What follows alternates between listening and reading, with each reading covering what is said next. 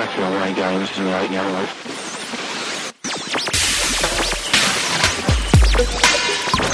Broadcasting live to the world. Now, it's Sheila Zilinsky. This is a very sinister Luciferian eugenics plan. These spineless weasels preach what people want to hear. They replace repentance with dreams of the good life. Mindless Dying daily, taking up your cross, suffering and sacrificing have been superseded with name it and claim it.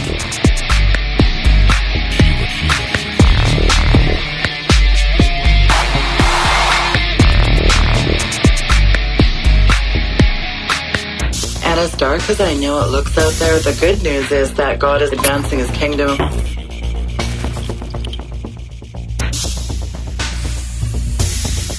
Very exciting to be a part of his great commission. It's Sheila Zilinsky.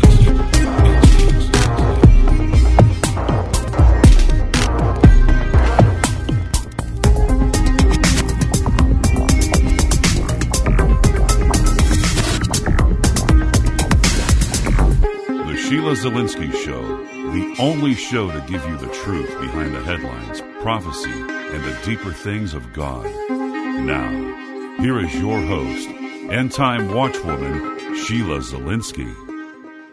Hello, listeners, and welcome to the first episode in March 2015. Today is Monday, March the 2nd, and it's an honor to be broadcasting live on WWCR. Big shout out to all the listeners tuning in today. And over the weekend, I got quite a few emails about the podcast. The podcast is available. If you go to my website on the right hand side there, it says Podomatic. Just click on that, follow me, and you can have all the access you want to all the archives. So do that. And as well, you can go to the show archives as well. Folks, today is a very special program. One of my favorite gals. She is from Texas, the Lone Star State, and she's proof don't mess with Texas. She is a wonderful deliverance minister, a powerful woman of God, and it is such a pleasure to introduce my new listeners to her, Miss Carla Butaud. Carla, welcome to the program. It's a pleasure to have you on. Thank you, Sheila. Thanks for having me. One of the things I want to talk about today is that, you know, a lot of things I notice with churches is they want to do a nice little flowery, I'll just pray for you, sister. You know, they might put their hands on the person and say, In Jesus' name, I just pray for healing. Is that really how Jesus Christ prayed? Is that really how we want to be praying for people? Is just, oh, you're sick, oh, you're dying, oh, well, I'll pray for you. I mean, we don't really exercise a lot of authority in that process. Do you find that, Carla? I do. And one thing that really has struck me recently, and even in my own healing of allergies that I had for years and years, when I confronted Jesus about wanting to be healed because I had read the account of the leper who went to Jesus and said, if you wanted to, you, you could make me clean. And Jesus said, I want to be thou cleansed. And he was cleansed immediately. And so my question was, okay, Lord, if you wanted to, you could heal me of this. And I'm sick of being sick twice a year. That was a generational curse down my family line, and I hated it. And what he said to me was, I've already done it. I'm waiting for you to receive it. And I was like, well, I don't know how. How do I, how do I receive it? And he said, I heard by faith. And he said, did I not say it is finished? All of a sudden I understood because I used to hear preachers say that Jesus has done all he's going to do. And I would think, well, where is my hope? you know? But it's so true. And one time at Lake Hamilton, I was praying for a lady. She had an infirmity, and she said, I have an infirmity, and I want to ask Jesus to heal me. And I started to say something, and God just had me take her hands and move her about four feet in one direction. I said, you know what? Jesus really wants to take you from the place of asking over here where healing is. Your healing has already been done. So I find that a lot of times the reason we don't get an answer is because we're asking him to do something that he's already done. We just need to receive it and begin to appropriate it to the infirmity. One of the most fascinating things I find, Carla, is he says he is the same yesterday, today, and forever. And so if he healed back then, and he said, in fact, he said to the man that he said, stretch out your hand, that had leprosy. And you got to remember back then when Luke accounts that, that would have been a death sentence it would have been very advanced leprosy. And Jesus just said, I will make you mm-hmm. clean. I will be thou clean. And so for us today, what is the difference? If he said he will back then, he will today. He's no respecter of persons. That's right. But the only difference for the man who had leprosy and us is Jesus was still walking on the earth. And now Jesus is not still walking on the earth. He is at the right hand of God the Father, but he found it necessary to go there so that he could send the power of everything that he did to us so that we could do the same things he did. So it remains the same that we go to Jesus. You know, sometimes I hear preachers say, Jesus doesn't, God doesn't need us. And I'm thinking, yes, he does. We are his hands. We are his feet. We are his mouth now. As he was sent, he sent us. And until we pick that up and begin to do it, we're not going to see the miracles like we should be seeing in the corporate body of Christ. Well, why do you think, in general? I mean, you've touched on a really good point, and we've got to look back at the New Testament church and the power and the authority and the fact these people were beaten and starving, and you know, oftentimes they were hungry, they went without food, they were they were killed. Mm-hmm. But yet, we live in a society nowadays. Well, you know this for sure. You live in Texas. You're home to the big mega church there, and mm-hmm. every day is a Friday, though five steps to a new you, five steps to a better you, and improved you with a Colgate smile. I mean, that is really deeply embedded to the church today. It's all about the prosperity. It's all about naming it and claiming it and blabbing it and grabbing it. And I don't yeah. see that in the, the New Testament church. Those 12 turned the world upside down. They mm-hmm. healed with authority. They delivered with authority. Jesus said, go therefore and do what you've seen me do, essentially. He told them to go and heal, deliver, and preach the word. And yet, mm-hmm. Pastor pastors don't even want to talk about healing today, let alone talk about some of these ridiculous spirits that are visiting people. I mean, if people aren't ready now, Carla, look out when these things really start manifesting. I know it. And what you said about the churches and the things that they're preaching nowadays, it really is a doctrine of demons. It's deception that has flooded into the church, and people are drinking the Kool Aid. Do you think spirits, seducing spirits, are part of this that you see in the church today? Because, Carla, when you step back and you're a spirit filled Christian, you step back and you realize what is going on in the church with all this LGTB agenda. We've had, well, now there's a book called Gay and Christian. This isn't even just filth anymore. This isn't even just ubiquitous all out blatant debauchery. This is a complete sci fi when you have pulpits talking about it's okay to get chipped, it's okay to be gay, it's okay to be transgendered. It's all kumbaya, Jesus loves you, this I know. I yeah. mean, books called Being Christian and Gay because homosexuality is just a lifestyle choice, Carla. Mm, and they were born that way, so what can they do? See, it's a, these are all lies the Bible clearly tells us, and I'm going to tell you Matthew chapter 24. I'm doing a series on deception and the deception that is coming into the church, and all of these things that you're talking about are all seducing spirits to deceive people into an antichrist spirit. It's all antichrist. It's all antichrist. Everything that disputes the word of God is an antichrist spirit. How can anybody, if they knew the Word of God that says it is an abomination, you can be healed from it? That's another lie they tell people that you can't be healed from that. How can people know the Word of God and then hear a statement like that and believe it? It's seducing spirit. It's tickling their ears. It's telling them what they want to hear.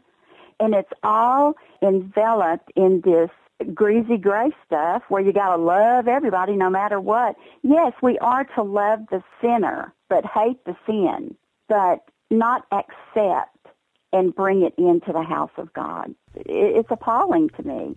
You know what? I'll tell you something. Another thing I thought about today was to talk about the fact of how many fornicating Christians we have. They're shacking up together and they come to church together like a married couple and see nothing wrong with it. And that's the doctrine you're talking about, where everything is okay.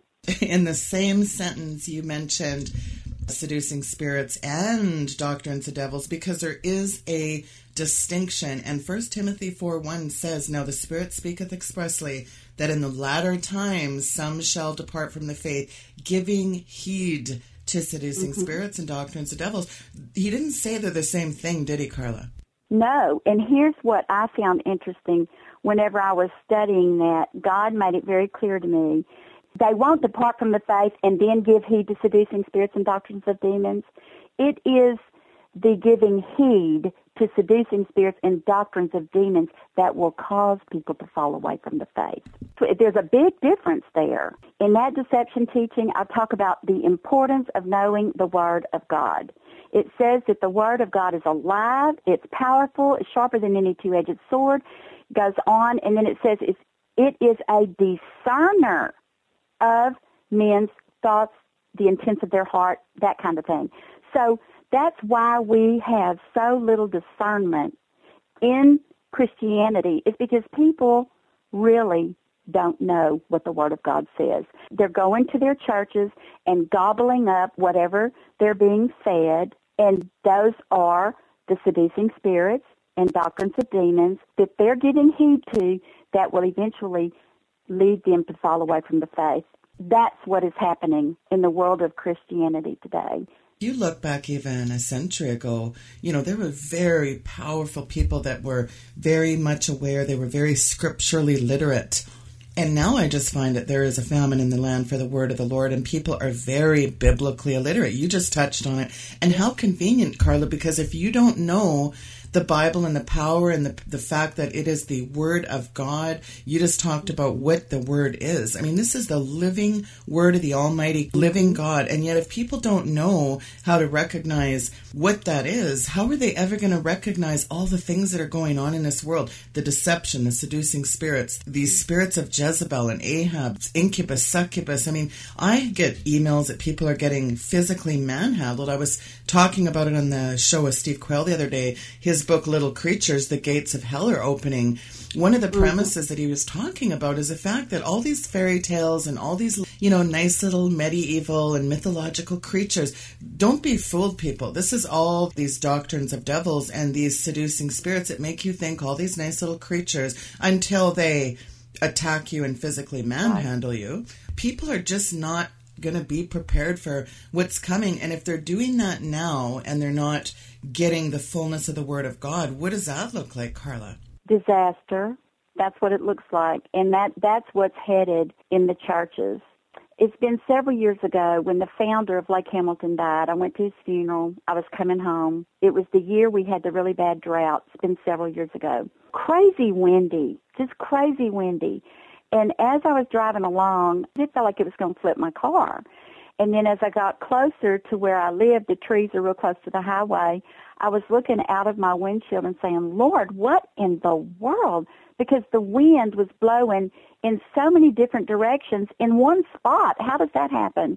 And as I was looking up, I guess I saw it in the spirit because I'm sure I didn't see real demonic entities, but these huge demonic entities were flying to and fro in the atmosphere very fast, and it was the wake of them that was causing the wind to move the way that it was moving. I told my Bible study ladies, I said, let me tell you something. I believe that the kingdom of darkness is intensifying. There have been some big dogs loosed, and we're going to start seeing things we've never seen before. And then I heard not too long after that that there was it was a big church. Somebody had gone into that church, stripped down naked. They were acting crazy. So the church called the police to have him taken away. I think the guy came up out of the congregation. And so, see, we're going to start seeing things like this. And because nobody knows what to do with these things, they're going to have them hauled off to the police station. That is really sad that churches are not dealing with one of the things that healing and deliverance would be two thirds of Jesus Christ's ministry. And I can't say it clear enough, people. He commissioned us. He commissioned the 12, he commissioned the 70. He's the same yesterday, today, and forever. It never stopped. There is no dispensationalism that applies to No, this here, is no. there, Carla? No, no, there's not. It is written and we're seeing it. You know, it really is exciting. I'm excited to be alive this day and time. But, you know, for those who are being led astray by the wolf in sheep's clothing and will go right off into the abyss, into hell, with these people that are leading people astray. Well, it's very destructive. Now, speaking of very destructive, I guess this is two of the biggest spirits that I probably deal with in deliverance, and it is Ahab and Jezebel's spirit. Give people a really good overview. I'm just going to let you go on this one, Carla, because this is really important spirit, and I think people need to understand what we're dealing with. Because people hear Jezebel and they just think, oh, it's that's some kind of controlling thing, but but there's a lot more to it. So get into Ahab and Jezebel spirits, Carla. Okay. I call them the two most destructive spirits because they both are an antichrist spirit. Ahab relinquishes his authority that was God given. And you can see this in, in the relationship between Ahab and Jezebel in the Bible, but it goes beyond that. Ahab spirit is very destructive in that it undermines authority. It will not take care of the responsibilities. That's why the woman usually steps in. The spirit of Jezebel always says this, well, my husband wouldn't be the leader, so somebody had to do it. Every woman that has a Jezebel spirit, and I was one. I'm not being critical or finger pointing, but that was the case. My home, my mother and daddy, my daddy was the spiritual head of the house. Our home was in order. So I understood authority, but when I got married, my husband didn't understand who he was in Christ. He didn't understand his authority, that Ahab's spirit was there. So Jezebel had to take over because Ahab wouldn't. And it's destructive because it will undermine the family, which the church is made of family. So if it can destroy the family, it can destroy the church. It's in our nation. It holds true in corporations, in countries, wherever you see these ruler spirits at work. It is a perversion of the way God has things set up. Jesus speaks of this Jezebel spirit in Revelations chapter 2. And he says, I have somewhat against you because you have allowed that woman, Jezebel, who calleth herself a prophetess, to come in and teach my people to commit fornication and other things. And it's an antichrist spirit. This morning when I was thinking about that scripture, it even came to me because I was talking about the fornicating Christians. That's exactly what this is. It's a spirit of Jezebel that is an out and out antichrist spirit. You see that in her character in First Kings. It talks about she was a Baal worshiper. She had the prophets of God murdered. The spirit of Jezebel wants to be in with the leadership. That's why she married the king of Israel. She wants to rule everything, even to the point of forgery, lying, she had Naboth killed when he was innocent. She got those guys to come in and lie against Naboth. She sent out letters using the king's seal. She's godless. And then Ahab, who relinquishes his authority, causes everything to go awry. Even when Elijah came and confronted Ahab. Now remember, it was because of what Ahab did that caused the famine. That's when Elijah spoke about the famine. And then later, Ahab wants to blame Elijah for all the trouble. And, and Elijah sets him straight right quick. No, Right. it is not me. It was your own doing that brought this on your country. So he won't take responsibility for his own actions. He has a problem with authority. He doesn't understand authority, therefore he can't exercise authority. As you were talking, this really stood out in my mind. I, and, and I wonder if there's a correlation to this. When we were younger, even back in the 70s, 80s, people grew up on strong, masculine type men, you know, the John Wayne, the Clint Eastwood. But nowadays, all these little skinny jeans wearing soy latte mm. sipping guys are in these movies, and they're all these little queer look. I'm just going to tell it like it is. There's a lot of very effeminized mm-hmm. type of males now, and I mean, this must have something to do with that. Do you see that? Absolutely. I mean, that's Jezebel's whole purpose is to castrate the man in his position. Right. See that that's happened in this country. Strong, manly men are a thing of the past, and now every TV lineup, every movie, you've got right. these women running roughshod over the men. And this is not a anti-feminist show. No. You know, I'm talking about God gave men the headship of women as the head wow. of the household and as the, you know, they have a position as God created it. This is not about demeaning women. Husbands are to love their wives as Christ loves the church. So there's definitely a responsibility for men, but I have never seen the state of affairs mm-hmm. where there was such a bunch of cowardly, spineless mm-hmm. men in all my life. I grew up with a strong man. My father still works today. He's very manly. Mm-hmm he's a man's man. He's like a big Texan. And it is disgusting right. what I'm seeing out there for men. It is disgusting. But see, that just goes to show you how well Satan's plan is being implemented and successful in this country. Between Ahab's spirit and Jezebel's spirit and the seducing spirit and the doctrines right. of devils, that's a nice little package of destruction, isn't it? Oh yeah, it is. And see, it, it is written, you know, that these things would take place. That's why I know we're in the last of the last days. You know, when I said to God, well, the last days, Jesus was talking about it being the last days then. And, and one day he told me, Carla, Genesis to Malachi, those were the first days. Matthew till the end, those are the last days.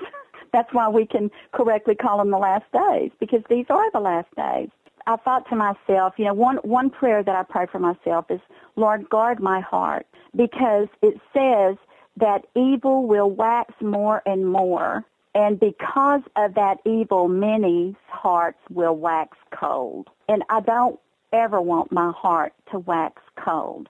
But you know, we are so accustomed. I'll never forget watching a TV program or the news or something, and there was a scroll line that went across, and it was reporting this woman, this was probably five, seven so years ago, a woman who had been arrested for cutting the arms off of her child. And I'm I'm on the phone with somebody and I'm reading that going across there and later I thought to myself, I mean that kind of news should be something you drop the telephone and are just so horrified at the news of that. But we are becoming so accustomed, yeah. such horrible things that we just kind of skim over it. We're totally desensitized, aren't we? Yes, and that's his plan is to have us all desensitized. And see, the familiar spirits are really at work here too. And and God has really begun to show me just how strong these familiar spirits are because Jezebel is a ruler spirit. But around a person who has the Jezebel spirit will be familiar spirits of Jezebel. And around the man or the person who has the Ahab spirit will be familiar spirits of Ahab. And they're drawn to each other. And then we call it say, Oh yes, opposites attract. well, no, familiar spirits attract each other. But see, Jezebel is looking for somebody she can dominate.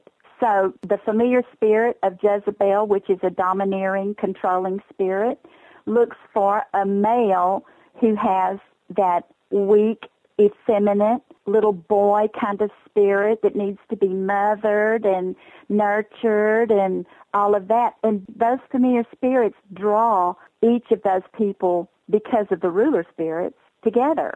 Right. Ahab is always shown as this depressed, stupid, dumbed down. He's, you know, just willing to allow Jezebel to do everything, assume his own rightful authority. And that really leads to a lot of confusion, I think, for not only the man, women are being mm-hmm. men, and the man is not leading here, but also the children. It's resulting in a lot of role reversals and frustration and rebellion and even homosexuality in cases right. because there's such confusion and and do you know God showed me when I was doing a teaching on homosexuality that confusion is the root to homosexuality. You take a young man who's standing in front of the mirror and he sees his body parts, but his head is telling him he's a woman. That's the height of confusion. And a woman who stands in front of the mirror, she has all the body parts of a woman, and yet in her brain, she's convinced she's a man. That is confusion to the max. And yes, these role reversals have caused this. In, in fact, I was thinking about some of this this morning, the Jezebel spirit, you know, because of what it says in Revelations. And I was at one time a strong Jezebel, my husband a strong Ahab, and and my children are all in their 30s now. But I thought, you know, Lord, I need to ask my children to forgive me for allowing that spirit. I just thought it was me, you know. A lot of the women in my family are this way. They're strong and want to take the lead, and they're men. But that's a Texas them. thing, isn't it? I'm just, I, you know, I don't. Uh, well, you know, to think about it, Texas is changing. The men may still wear the hat, but it's got fringe on it. the men wear the pants. The women just tell them which pair to wear, right? that's exactly right we we would probably agree with that as Texas women. I think people realize that Texans, you know, they stand up for their rights. They're they're carry people guns. that have you carry guns. We carry guns, sister. Don't mess with these Texans, I'll tell you that.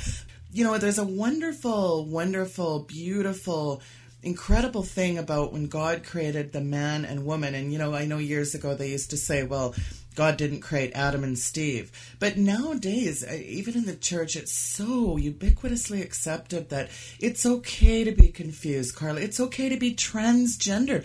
Can you believe that they are teaching people to embrace this yeah.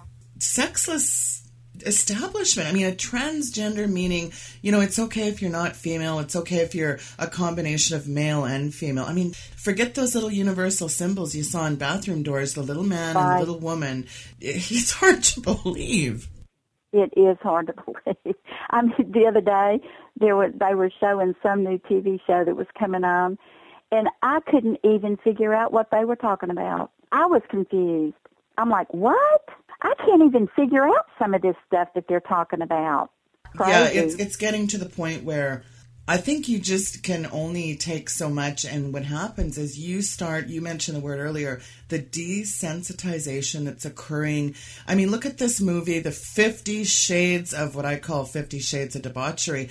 The it fact is. that Christian women are going. Now, here's the thing: people have to understand and I think this is so important, Carla, because a lot of times with Christian women or Christian men for that matter, we're told, you know, don't beat yourself up over the fact that it's natural for you to have sexual relations. It's natural to alleviate yourself. Statistics show that certain chemicals are released. So you need to go and have some fun once in a while and go loosen up. You know, folks, this is not a Carla and Sheila are going to guilt you into not ha- not fornicating. This is you folks being aware. You're opening yourself up to the worst soul ties, the mm-hmm. worst gates for spiritual. Really, you're giving the demons full authority to just go have at her. Really, aren't we? It, yes, it is. And and when you boil it down to its basis element, it's Antichrist. That spirit of Antichrist is flooding the earth. It really is it it is anything that exalts itself above the knowledge of God. And and there's like like you're saying, it's okay to do this. It's what are we doing? We're exalting that thing above everything that God says that we shouldn't. And that is Antichrist. That is against what the Word says. It's against what God says, against what Jesus says. It is an Antichrist spirit. It will cause you exactly what Satan did with Eve in the garden. God said, the day you eat of that, you shall surely die. And the serpent comes along and says, you shall not surely die. See, that is an out and out contradiction of what God said, and we are supposed to turn our backs to anything that is that blatant, and yet it's that blatant, and, and people are just eating it up. I'm telling you, the thing that that I feel is the most alarming thing right now is that, you know, there was a day that God shut the ark Now, right now, we still have opportunity to come to the cross and be forgiven, be saved, and live with Him eternally. But you know what? He is the one who gave us a clean garment.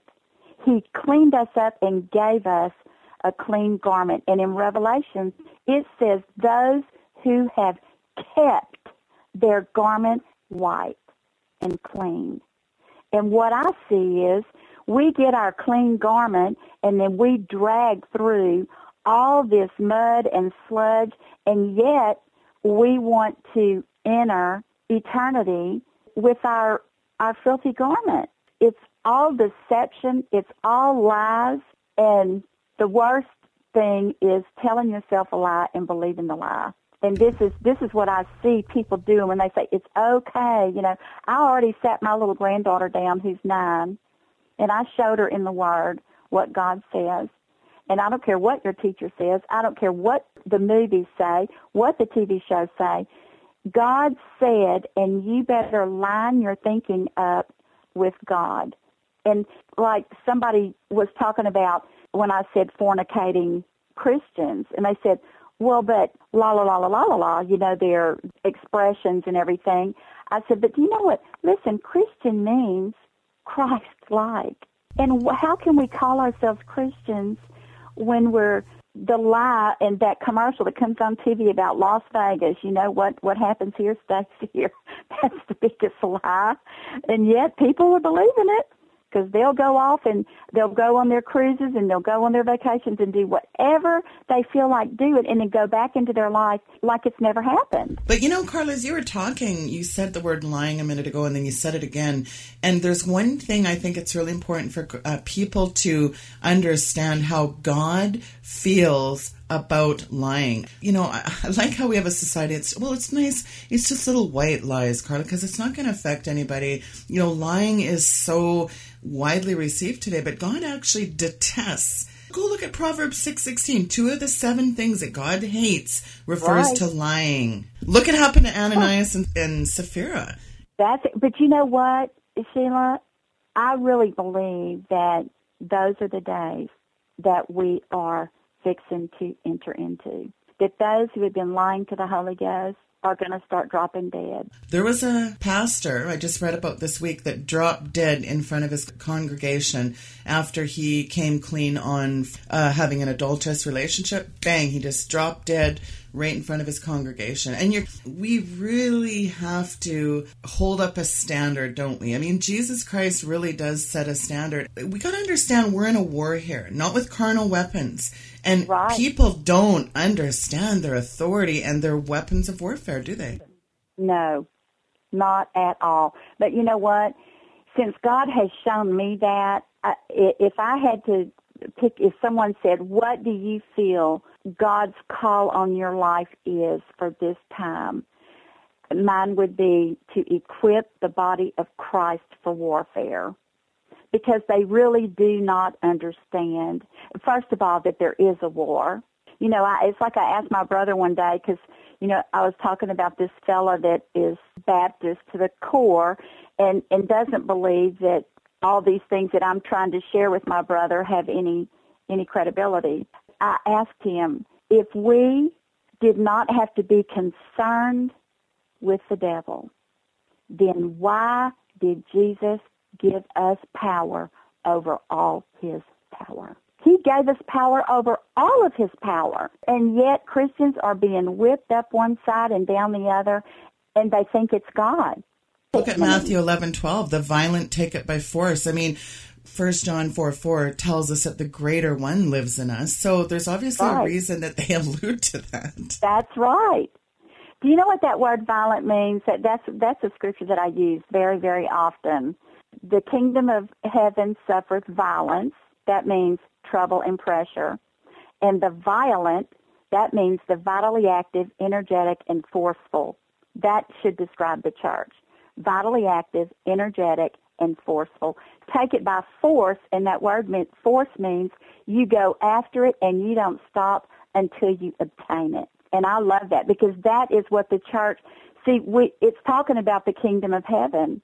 From the days of John the Baptist until now, the kingdom of heaven suffers violence. Why just since the days of John the Baptist?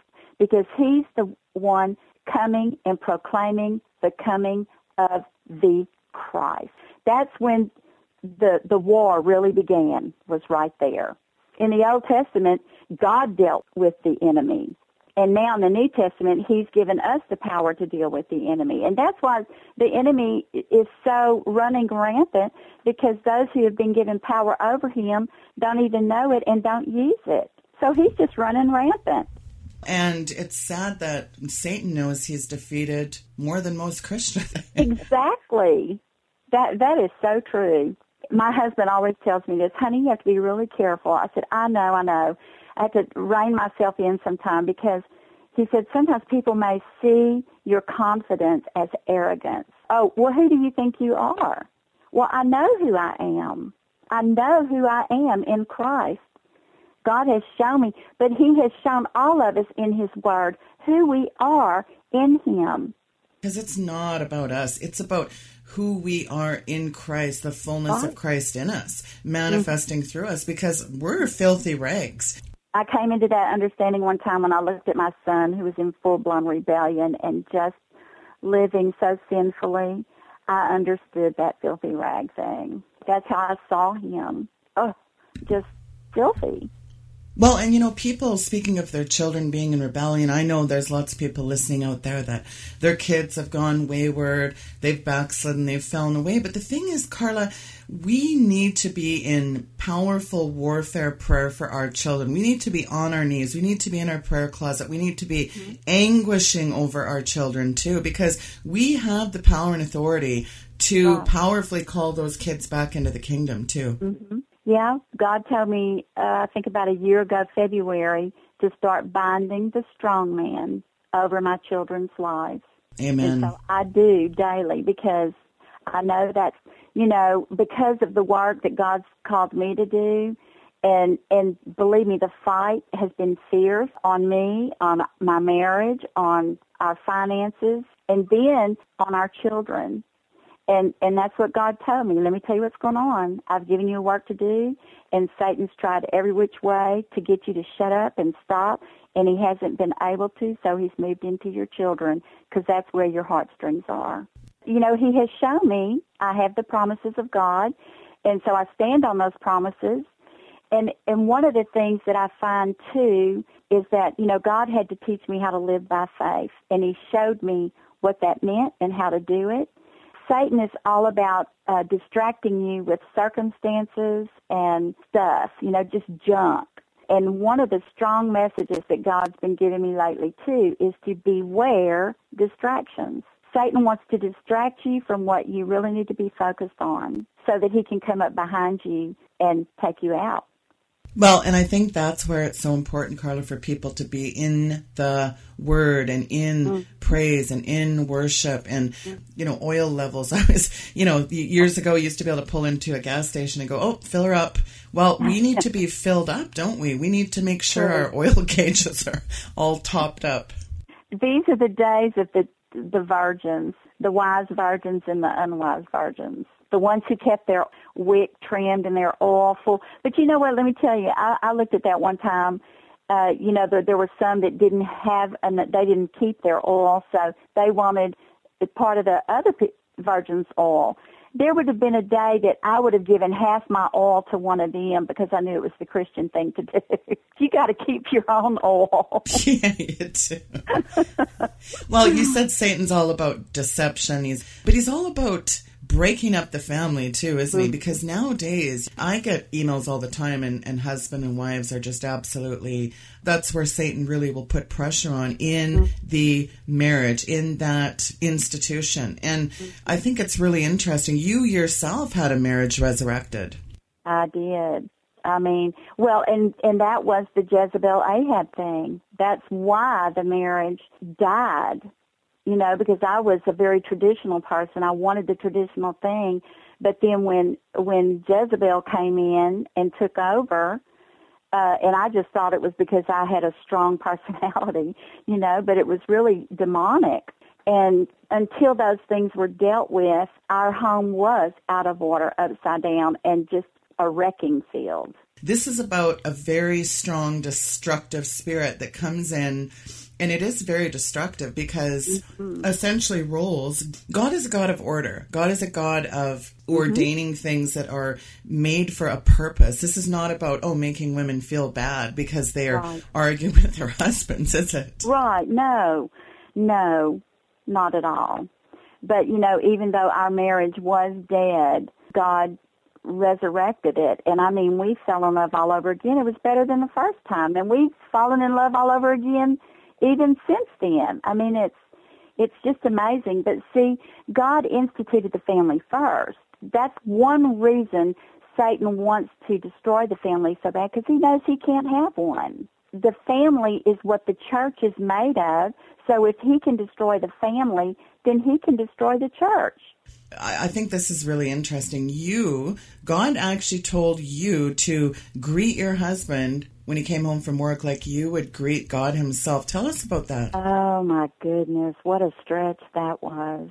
I mean, at the time, our marriage was, we lived in the same house together. We didn't speak. We didn't sleep together. I didn't wash his clothes. I mean, I had just totally vacated the marriage, being right there in the house with him. And I, of course, I was also in a deep depression, and he didn't know what to do with me. And I had resented him and resented marrying him, and it was just a terrible mess. Well, when when I was healed of depression, I was different, but a lot of the things in the house were not different. And so I I told God, you know, marriage was your idea. And and mine is broken. I I can't fix it. So if this is going to work, then Lord, you're going to have to show me how to do it because I don't know how. And at the time, that spirit of Jezebel and the spirit of Ahab both had done such destruction in our marriage that I wasn't even sure that it could ever be put back together. So God, step by step, began to tell me. First thing He did, because I had gotten into a lot of bad habits of not dressing, not fixing my hair, not putting on my. I mean, I just looked like a rag. And so God said, "Get up and go take a shower." Well, I did that. And while I was in there, He said, "Fix your hair."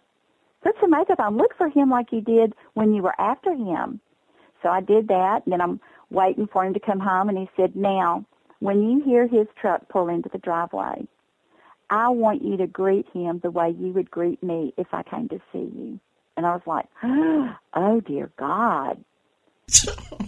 How is that going to happen? Well, I knew that if it was going to work, I had to do what he told me to do. So when my husband, when I opened the door, I said, "Hi, honey." Met him with a smile, looking good, you know. And I had forgotten how good I could look, you know, when I fixed myself up.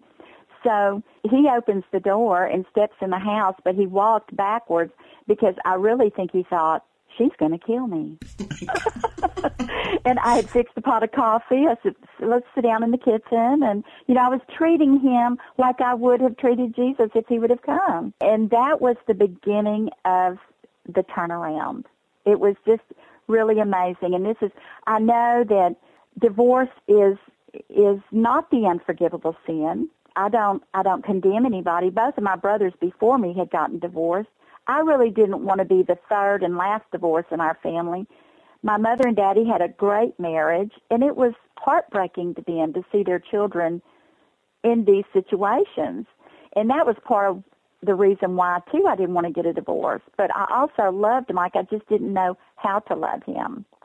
Well, it's interesting. You said you said to God, I don't know what to do with this. I mean, Psalm 127 says, without God, there are no answers because we'll look to marriage mm-hmm. counseling, we'll look right. to Dr. Phil, we'll look to mm-hmm. anything, but we really need to get prostrate, get on our knees with God. Now, today, folks, yeah. if you have a marriage issue, it could be marriage breaking spirits that we're going to deal with at the end when Carla I get you to pray for deal with some of this Ahab stuff with people and the Jezebel, but you're supposed to make your requests known to God. He didn't just throw that in there. It'll just allow God to come in and do things the right way because without God, Carla, without that threefold cord, marriage is nothing, is it? Uh, this is the way I view marriage now. And this is one thing about being unequally yoked To me, a true marriage is God in the man joining with God in the woman. But if you both have God, because I say, you know, when I talk about divorce, adultery is one of the sins unto death. And when I talked about that, when I taught it recently, I make sure that they know that first of all, Jesus said that in the beginning it was not so, but the, the writ of divorcement was given to Moses for the hardness of your heart. I know that if both parties, I don't care how bad the marriage is, because mine was bad, if both parties would bow their knee to Almighty God and ask Him to fix it, it's fixable. But what we do is we harden our hearts, not going to happen. So the divorce takes place. And then the Bible says that if they both go and marry another, both of those people commit adultery. Right. And adultery is one of the sins unto death. And, you know, there's so much of it in the church that we just kind of, yeah, okay, they, they're divorced now and now they're remarried. They come into the church and, you know, they have their blended families and everything. And, and that's just that we, we come to accept it as the norm. But God still views those things the same way. Just because society makes it okay doesn't mean that spiritually there's not some consequences happening in our lives as a result of that. I'm not condemning anybody. It's not the unforgivable sin. But we do need to deal with these things issue by issue and then break those curses and break the death sentence because it says the adulterer and the adulteress shall surely be put to death. That's serious. Yes, it is. How do we know that an illness, a deadly illness, is not because of that? Or everything they try to do doesn't, it dies, it, there's no life in it because of, of the death sentence. Carla is going to lead us into a deliverance prayer, and I think it's very important for anybody that suspects there's marriage breaking spirits or Ahab, Jezebel, the, the seducing spirits, these ones we've talked about. It's so important, people, to understand what you're dealing with here. The, this is demonic affliction. It is not personality quirks. This is not, you know, I just feel depressed. I a lot of this people have to understand, Carla, and this is where I think the world of psychology is so frustrating because as a person who I'm four courses away from a doctorate, a full-blown doctorate degree in psychology, and for years and years I was in a practice that I absolutely hated. You know, well, it must be borderline personality. It's giving people labels, and when I really understood what all this is, there was nothing else to do but deliverance because you can only lead people so far. You can understand narcissism through the scope of the lens of this word psychology, but the bottom line is it's to me it is demonic affliction and it is that simple because I say, you don't believe in deliverance, spend 15 minutes on a deliverance call with me. Right. Well, the Bible says it perfectly, and this is one that's been ringing in my ear over and over. We wrestle not with flesh and blood. Carla, lead our listeners into a, a prayer because I know a lot of people are dealing with these seducing spirits, Ahab spirits, Jezebel spirits, marriage breaking spirits. Let's lead the people into a prayer now, shall we? Okay, well, Father, right now we just come before you and we thank you, Father, that you've given us power over all the power of the enemy. We thank you that you've given us permission and you shed every drop of your blood that we could deal with these demonic things that are giving us problems in our lives. So right now we, I take my place in seated at the right hand with you over these spirits and I just break every generationally inherited curse of Jezebel that came down through the family line. I break it off every man and every woman who has this spirit working in their life. I break it and I, I bind and break the power of it and I command it to leave God's people right now in the name of Jesus. You Jezebel spirit, get out. You Antichrist spirit, get out. I command every generationally inherited curse of religious spirits that came down through the mother's bloodline to go right now in the name of Jesus. All you religious spirits, antichrist spirits, spirits of murder, critical spirits, controlling spirits, lying spirits, manipulative spirits. You go in the name of Jesus Christ. And I command every generationally inherited spirit of Ahab that came down through your mother's bloodline. I bind it and break its power, and I command it to leave God's people now. You Ahab spirit in every woman, in every man of God, you go in the name of Jesus that undermines the authority of God. Antichrist spirits in the spirit of Ahab, you go in the name of Jesus. Irresponsibility, lack of understanding your authority, lack of standing in the authority that God has given you. I break all those spirits right now in the name of Jesus. I command you to leave God's men, leave God's women right now that won't stand up, that won't do what they're supposed to do, that won't take their God-given place in the name of Jesus. I break your power in the name of Jesus Christ and I command you to go now in Jesus' name. All the generationally inherited curses that came down through your father's bloodline of Jezebel and Ahab. You go in the name of Jesus. Get out of God's people that undermine marriages, undermine the church, undermine authority, destroy the family, marriage breaking spirits, the spirit of divorce. You go in the name of Jesus Christ all the spirits of man-hating spirits, you go in Jesus' name. Those man-hating spirits in Jezebel that wants to castrate the man, I break your power and command you to go in Jesus' name. And all of the spirits of Ahab that allow Jezebel to stand up and to castrate, I break your power and command you to go in the name of Jesus Christ. I command them to get out of pastors in the name of Jesus Christ and out of pastors' wives in the name of Jesus Christ and out of families in the churches.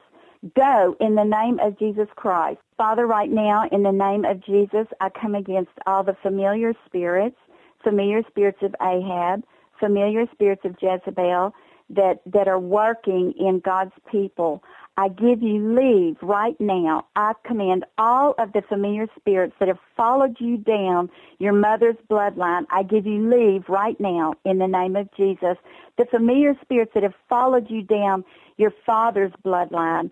I, I give you leave now. I command you to go in the name of Jesus Christ. And I call the angels of God around God's people that they will have no evil penetrating their space and causing the wrong types of spirits to be drawn to them. I thank you, Father, that we can deal with these familiar spirits in Jesus' name. Now come against all seducing spirits at work in God's people, the lying spirits, spirits of deception, doctrines of demons, spirits that want to draw them away from the truth, antichrist spirits. You go in the name of Jesus seducing spirits that work in television shows and the entertainment world and gambling and all the spirits that would seduce them and pull them away from the truth of God's word. I bind the lying spirits that are coming in and drawing God's people away from him and his word. Lord, I loose the, the spirit of truth upon God's people. I loose the spirit of God so that they can hunger and thirst after your word. Lord, I ask you to open their eyes that they can see. Lord, I ask you even to open their eyes as you opened Elijah's servant where he could see those mighty uh, angels that were helping them in the battle, but that you would begin to open God's people's eyes to see the spirits that are attached to these seducing spirits, that they will see what it really is for what it is and to be able to turn away from it and hear and cling to God and the things that are right.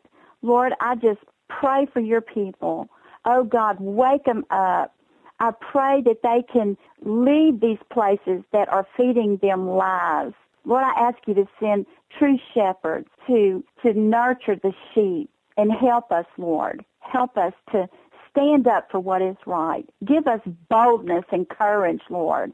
I ask you to give us the spirit of a warrior that we can fight against these things and, and even fight for our brothers and sisters who are who are being led astray by these things, God, that we can have a healthy church, a body of Christ that makes a difference in the world and can bring more people to you before it's too late, Lord. I just praise your name. I just thank you, Jesus, for shedding your blood that not only saves us, but delivers us and sets us free and heals us. Lord, that we might truly be ready when you come, that we can rule and reign with you. In Jesus' name. Amen. Amen, Carla. Thank you for that prayer and thank you for coming on today. That was such a powerful talk, and I really want to invite you to come back soon. I remember the first time I listened to Carla, folks, I was just listening to a broadcast to uh, somebody recommended her, and I got deliverance right on the radio. And I said, Oh, this gal is the real deal. And Carla, thank you so much for what you do. You are such an amazing, beautiful, humble, powerful warrioress of God, and, and God bless you. Thank you, Sheila. It's a, it's my privilege. I, you know what? I used to fight as a Jezebel, but it's so much better to fight as in this position as a woman of God. Folks, Carla's info is linked there at weekendvigilante.com. And Carla, thank you again for that incredible teaching. And folks, download this podcast and get this sent out to people because this is a very powerful teaching. And we just appreciate you coming on today and your time today, Carla. God bless you. Thanks for coming on. God bless you. Thank you. Folks, that was Miss Carla Butaud. She is a powerful deliverance minister. Her information is linked there at weekendvigilante.com. Folks, I want to remind you to sign up for the free e newsletter.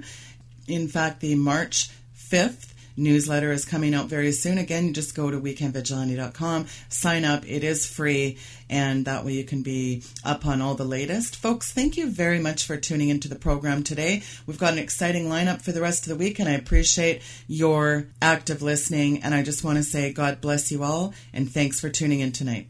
The Sheila Zilinsky Show is sponsored by SteveQuayle.com, offering a wide variety of products, links, headlines, and information for the end times. Order Steve's new book, Little Creatures, by visiting stevequayle.com. Dare to discover, learn, prepare, and be amazed.